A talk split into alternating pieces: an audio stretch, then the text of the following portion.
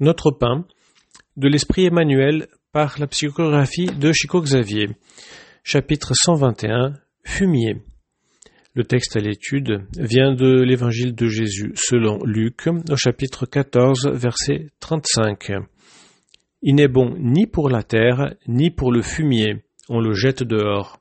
Que celui qui a des oreilles pour entendre, entende. Et voici le commentaire d'Emmanuel. Comme nous pouvons l'imaginer, Jésus a donné un sens au fumier. Terre et détritus, dans ce passage, se revêtent d'une valeur essentielle. Avec la première, nous réalisons la semence. Avec les seconds, il est possible de faire de l'engrais qui sera disposé où cela est nécessaire.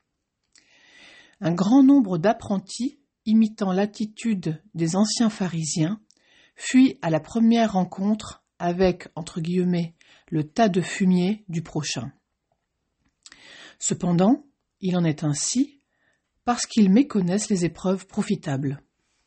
L'Évangile regorge de leçons dans ce secteur de la connaissance illuminative.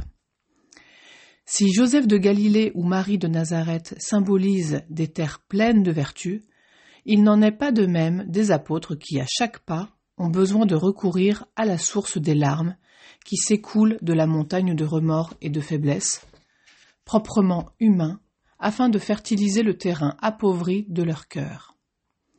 De quelle quantité d'un tel engrais Marie-Madeleine et Paul, par exemple, ont-ils eu besoin pour atteindre leur glorieuse position élevée? Transformons nos misères en leçons. Identifions le fumier que l'ignorance a entassé autour de nous, transformons-le en engrais de notre terre intérieure, et nous aurons trouvé une solution raisonnable au problème de nos grands maux.